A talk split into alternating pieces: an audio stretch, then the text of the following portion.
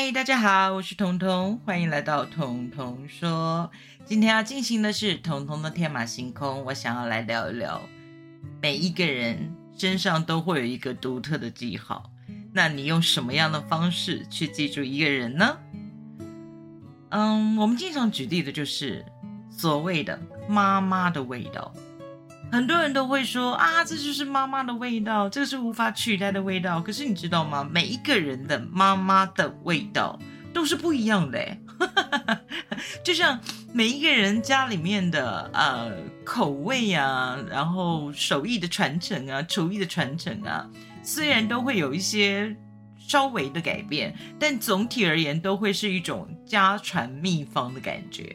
就是你在别的地方吃不到这种口味，你在别的地方吃不到这个味道，而这个味道就是你记忆中的味道，我们所谓的妈妈的味道。哦，当然它也可能会是爸爸的味道，或者是爷爷奶奶的味道、外公外婆的味道。总之，那就是你从小到大记忆里最深处、最深刻的味道，我们统称为妈妈的味道。这就是我所谓的用感官记忆去记住一个人。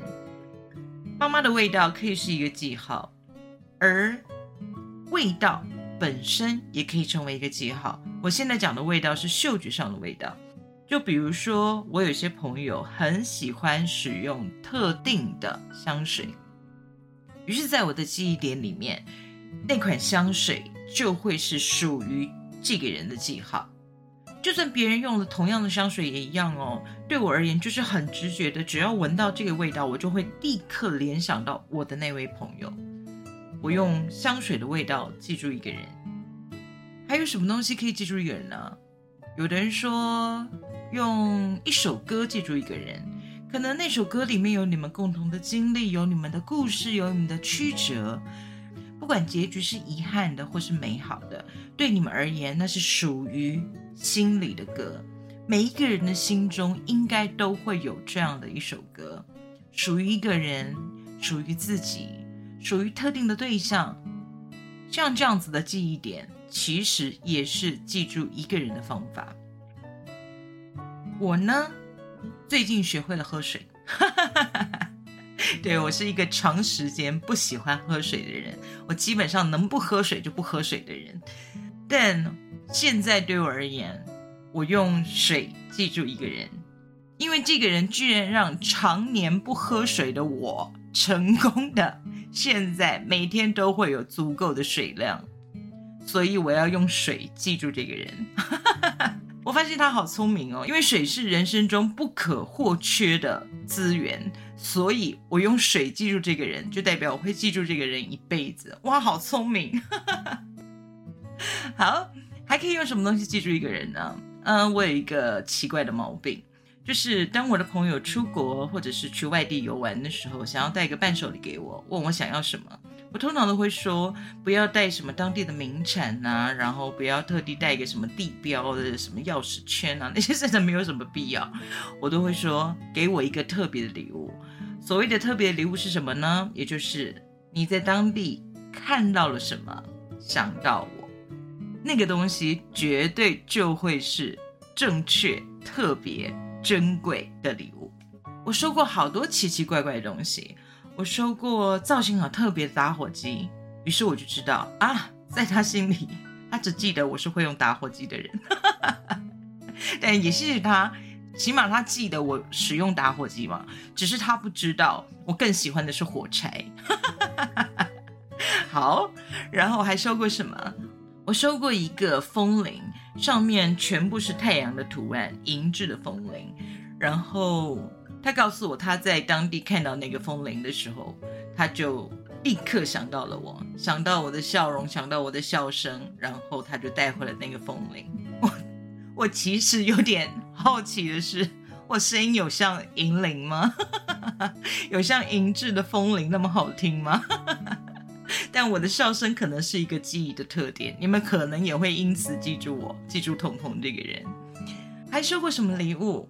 我收过哦，收过一个很特别的猫头鹰，因为我第二本书里面曾经提到过，猫头鹰是我的守护者，然后所以有很长的一段时间我都在搜集猫头鹰。现在已经没有持续这样的搜集了，因为我发现守护者已经从猫头鹰换成我自己，自己守护自己。但是在我搜集猫头鹰的那段时间里面，我确实收过各式各样不同造型、不同功能的猫头鹰，有的是摆饰，有的是配饰，有的猫头鹰大，有的猫头鹰小，各式不同的材质。我收过最特殊、最特殊的一个猫头鹰，其实它并不是最漂亮的，但它真的好特别！它是用粽子的叶子，就是我们平常包肉粽的那个粽叶，不知道怎么折、怎么怎么组装起来的。总之，它做成一个猫头鹰的形状，是粽叶做成的猫头鹰啊！哇，那真是太特别、太特别的礼物！我收到的时候，我好开心啊！我那天笑得好开心，因为我觉得这种礼物大概不会再收到第二次了，也不会有人找到这个东西，也不会有人想到这样的东西。那是对我而言是一个很特殊的经验。就因为这样，可能因为收礼物的我很估摸，要求很多。可是你知道吗？当我收到这样的礼物的时候，我就更能够明白跟了解。我在这些人心目中是一个什么样的存在？他们对我的了解有多深刻？或者在他们心目中，我就是一个什么样的人？这对我来讲有点像游戏，你知道吗？就是你没有办法让其他人很准确的来形容你的时候，其实你透过他们的眼睛，他们所联想到的，就会发现原来你在他的心目中是怎么样的一种存在。我觉得这个东西非常非常的有趣，所以我一直很喜欢用记号去记住一个人，就像我刚刚说的香味啊、水啊，或者是一首歌，每个人心里都有属于自己独特的记号。那有没有想过，你用什么样的方式去记住一个人呢？就像别人用什么样的方式记住你呢？美好的回忆当然很棒，但是如果是不美好的回忆，又要怎么办？不美好的回忆就洗掉啊！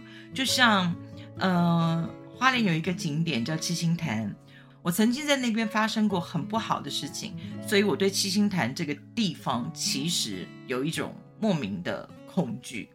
但就在十年前，我跟我的闺蜜两个人冲到七星潭去，两个人骑车冲到七星潭，就只为了去吃一只路边的烤鱿鱼。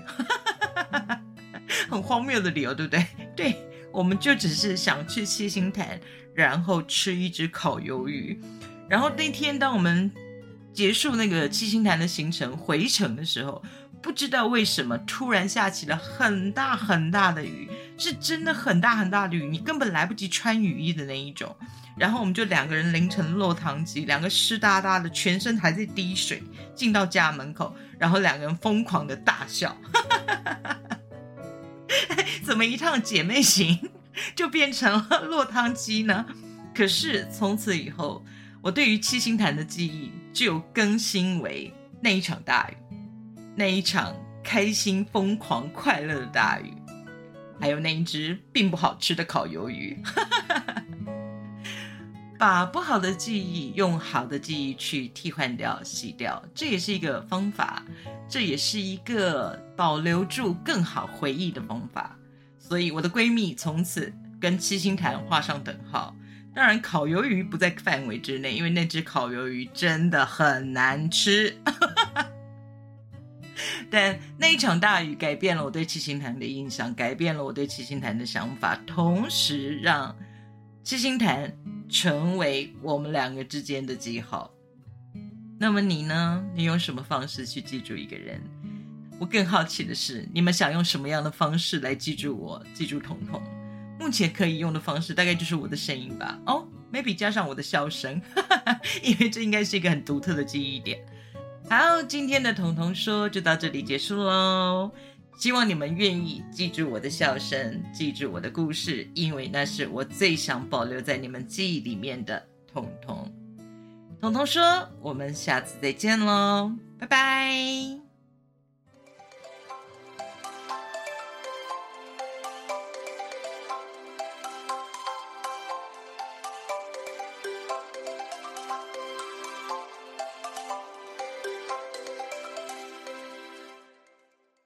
节目资讯栏的下方有一个留言的功能，欢迎大家使用哦。